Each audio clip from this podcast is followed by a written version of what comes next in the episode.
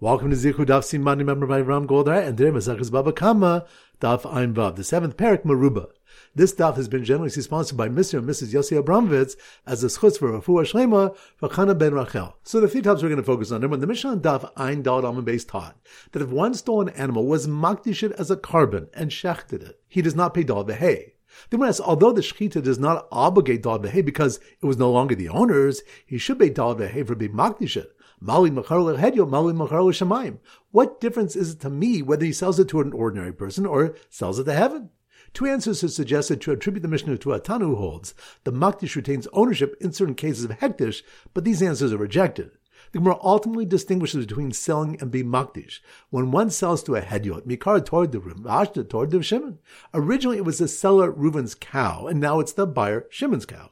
Macharo Shamayim, but if he sells it, meaning it's Makdishit to heaven, Mikar toward the Reuben, Hashta toward the Reuben. It was originally Reuben's cow, and now it's still Reuben's cow, meaning it's called Reuben's carbon, because it atones for him and is brought for his sake. Pointing it to in the Mishnah, Rabbi Shimon said that one pays Dal Vehei, but Kadash Mishachai B'Charei Usan, Karbanis for which he bears responsibility. The Gemara explains that he refers to someone who stole a carbon, where the Tana Kama holds he does not pay Dal Vehei because the pasuk V'gonim Beis Ish, and it was stolen from the man's house, implies V'loma Beis Hektish, but not from the house of Hektish. Rabbi Shimon holds that if the owner bore responsibility for the stolen carbon, the thief does pay Dal Vehei because it's considered stolen from his house. Because the owner must replace the carbon if it's lost, he has a monetary interest in it, which Rabbi Shimon considers legal ownership. The Gemara asks, since when the thief shechs the carbon outside the Migdash, it's unfit for consumption, and Rav Shimon holds that such a shechita is not considered shechita, why does he pay dal v'hei? In the first two answers, the Gemara explains it was shechted as a carbon in the Migdash. The owner did not receive the atonement because, number one, the blood was spilled before sprinkling, or, number two, it was not shechted for his sake. Rav Lakish answers the animal was blemished and was shechted outside the Migdash. And pointing with you, Rabbi Elazar challenged the previous answer. Since shechita alone does not permit a carbon in consumption, rather it's the subsequent sprinkling of the blood, the shechita was not fit, so to speak, and should not obligate dal v'hei. Similarly, in the last answer that he shechted a balmum, it's only permitted to be eaten after redemption, so the shechita was not fit at the time. The Gemara answers Rabbi Elazar forgot Rabbi Shimon's opinion that kol omer lizrok kazorok dami.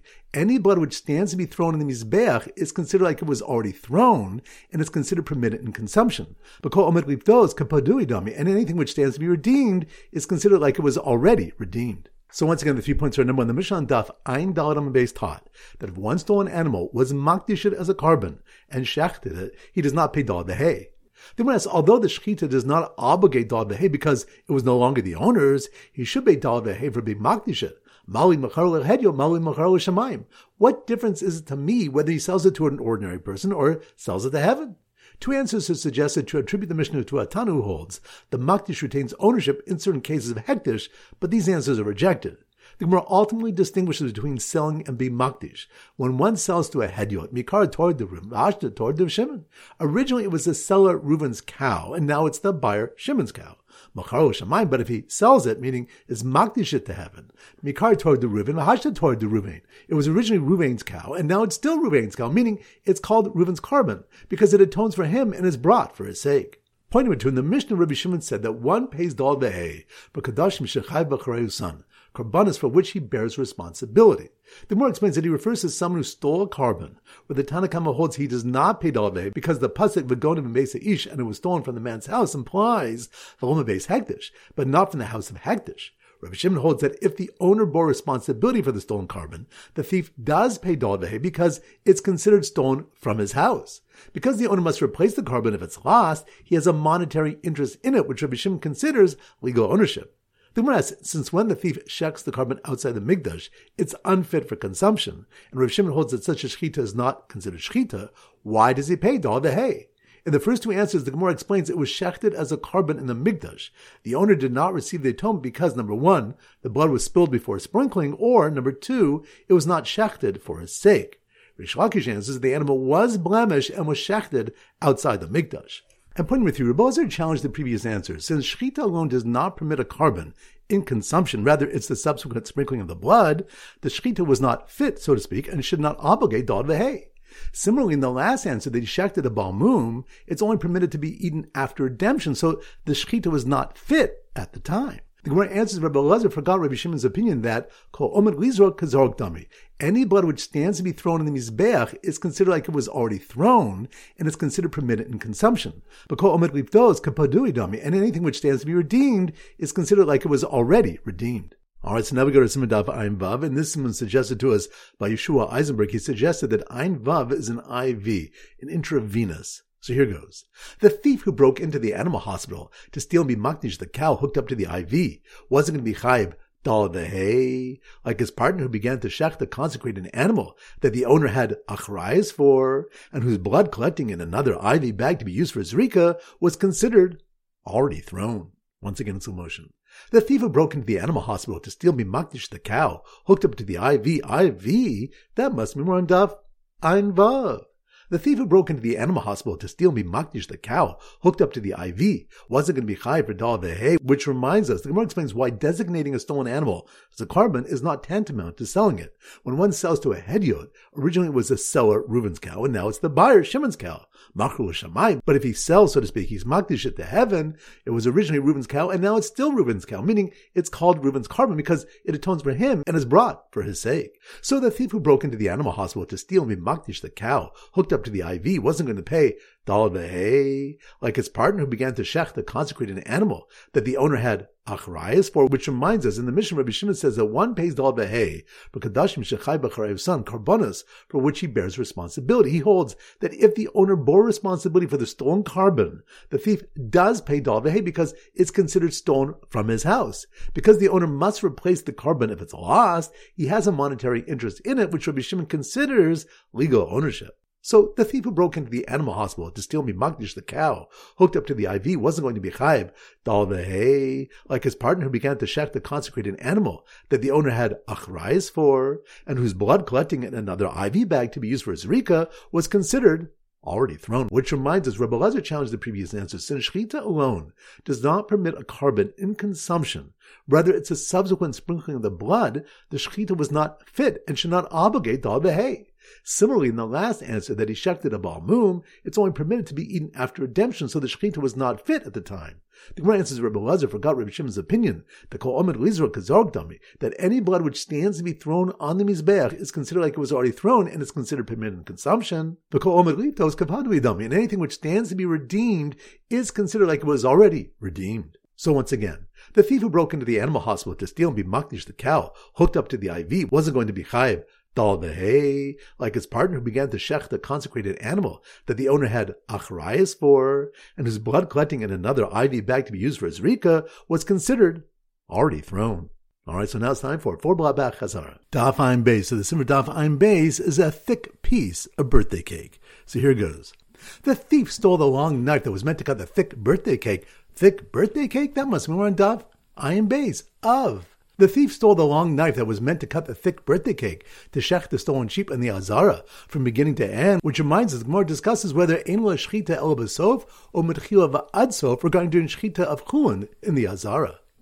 So the thief stole the long knife that was meant to cut the thick birthday cake to shech the stolen sheep and the azara from beginning to end, while the children played spot the Adam Zomin game, trying to detect whether it was the kids who testified they saw the birthday boy steal or the kids who testified they saw him do the shechita, which reminds us. The next Mishnah states, Ganav al pishnaim, if one stole an animal according to the testimony of two Adam, v'tavach u'machar al pian, and he shechted it or sold it according to their testimony, v'nimsu zomim, and they were found to be zomim, meaning other witnesses testified that they were elsewhere at that time, they pay everything, the entire dal vehei. If the shechita or sale was established by different edim and all were found zomim, the first pair pays kefal and the second pair pays the remaining threefold for an ox. If only the latter pair was found zomim, the remaining testimony stating that he only stole it, the thief pays kefal and the zomim pay the remaining threefold. So the thief stole the long knife that was meant to cut the thick birthday cake to shech the stolen sheep and the azara from beginning to end, while the children played spot the Adam Zomin game, trying to detect whether it was the kids who testified they saw their birthday boy steal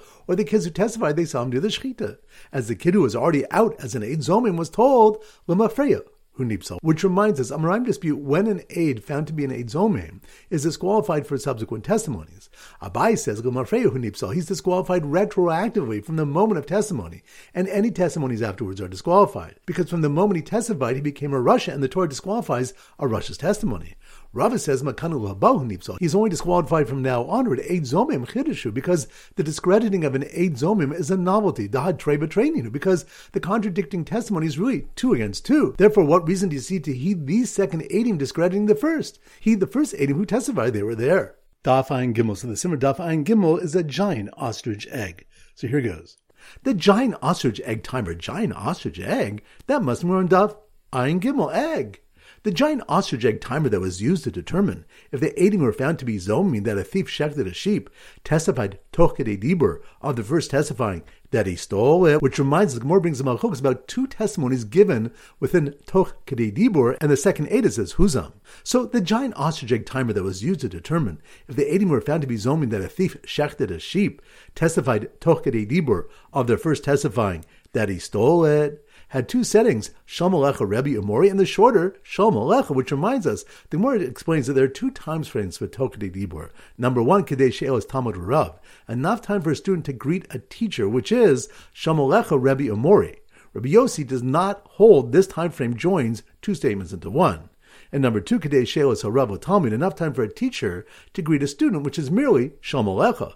Rabbi Yossi considers this time frame one Dibur. So, the giant ostrich egg timer that was used to determine if the Eidim were found to be Zomim, that a thief shechted a sheep, testified Toch Kedei Dibur, of their first testifying that he stole it, had two settings, Shalom Alecha Rebbe Amori, and the shorter Shalom Alecha, and had a warning to all Eidim inscribed on it that said, Hachasha Tchilas Hazamehi, which reminds us, Rava said that if Eidim testified that someone incurred the death penalty, and he was found guilty, then they were contradicted by other Eidim, rendering their Eidus ineffective. And later they were found Zomim, they're killed. Although their Eidus was contradicted before they were found Zomim, Hachasha T'chilas Hazamihi, contradiction is the beginning of Hazama, Elish L'Nigma, but the process was not completed.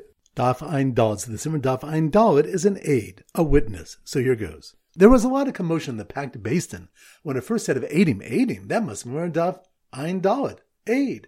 There was a lot of commotion in the packed basin when a first set of Eidim were contradicted by a second set, and then accused of being Zomim by a third set, which reminds the Gemara brings up Brice's case of three sets of witnesses. The first pair testified that a master destroyed the slave's tooth, and then his eye. Then another pair reversed the sequence, reducing the payment, and the first pair is found Zomim. The Brice says they must pay for the eye to the master, even though their testimony was rendered ineffective by the second pair. So there was a lot of commotion in the packed Basin when a first set of Eidim were contradicted by a second set, and then accused of being Zomim by a third set. As Eidim who were contradicted in their testimony about someone getting the death penalty were being led away outside to get Malchus, which reminds us. The Gemara says that Rabbi Yochanan and Rabbi Elazar disagree if Eidim who were contradicted and later found Zomim are killed. It proves that Rabbi Elazar holds they're not killed because he said, Eidim shehuchoshu benefesh lokim, witnesses who were contradicted about their testimony about someone's life, meaning that he incurred the death penalty, received lashes.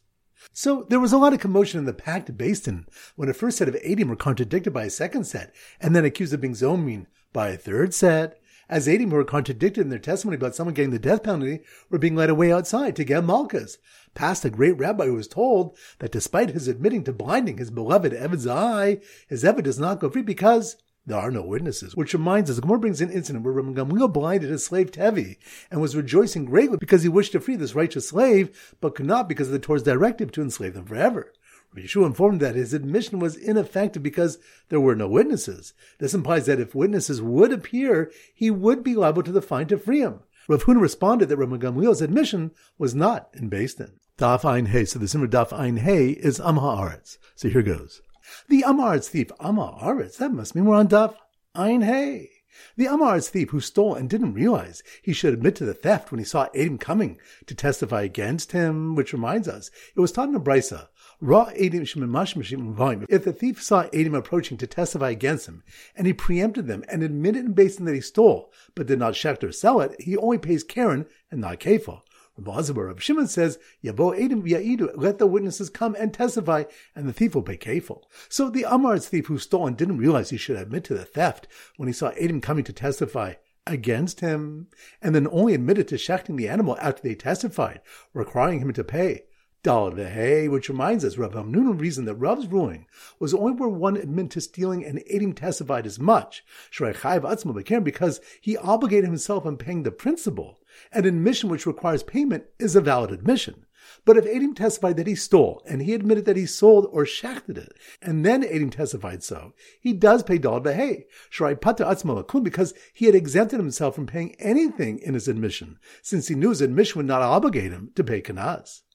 So the Amar's thief who stole and didn't realize he should admit to the theft when he saw Edim coming to testify against him, and then only admitted to shechting the animal after they testified, requiring him to pay Dalad B'Hei, was totally confused why a second set of Edim who then testified that he shechted the animal and were found to be Zomim did not have to pay, which reminds us, the Gemara brings a case where Edim testified that someone stole, and he agreed that he stole and also shechted or sold the animal, but did not steal in front of them, but before two other Edim whom he named. The first pair was exposed as Zomim, and the other Edim later testified to his theft and shechting. The thief pays the principal, and the Zomim pay the kefil. Because the thief admitted to their testimony, these witnesses would not be punishable even if they are later found Zomim.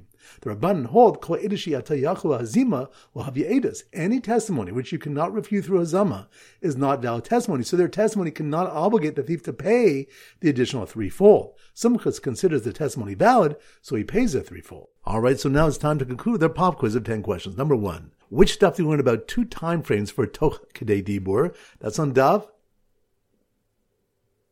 Ein Gimel. Good. Number two, which stuff do you learn in the Rabbi Yochanan Hasanur holds that Ma'aser Shabbos is forbidden to everyone forever? That's on Daf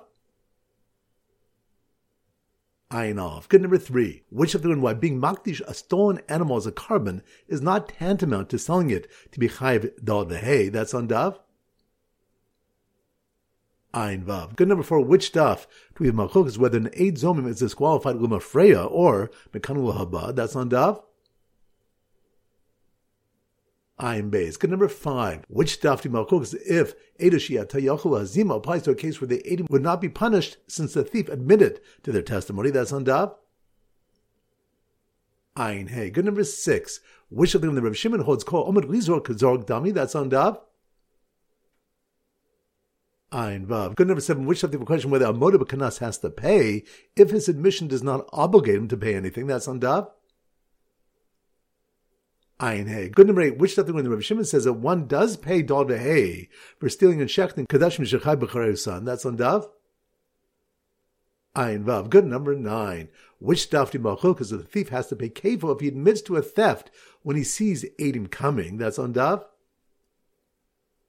Ein Hey. Good. And number ten, which daf we have a question if a thief only admitted that he stole and shechted in an animal to one partner, would the other partner receive five half bakar? That's on daf Ein Off. Excellent. That concludes today's shir. This is Rabbi Ram Goldar from Zirchut, wishing you a great day and great learning.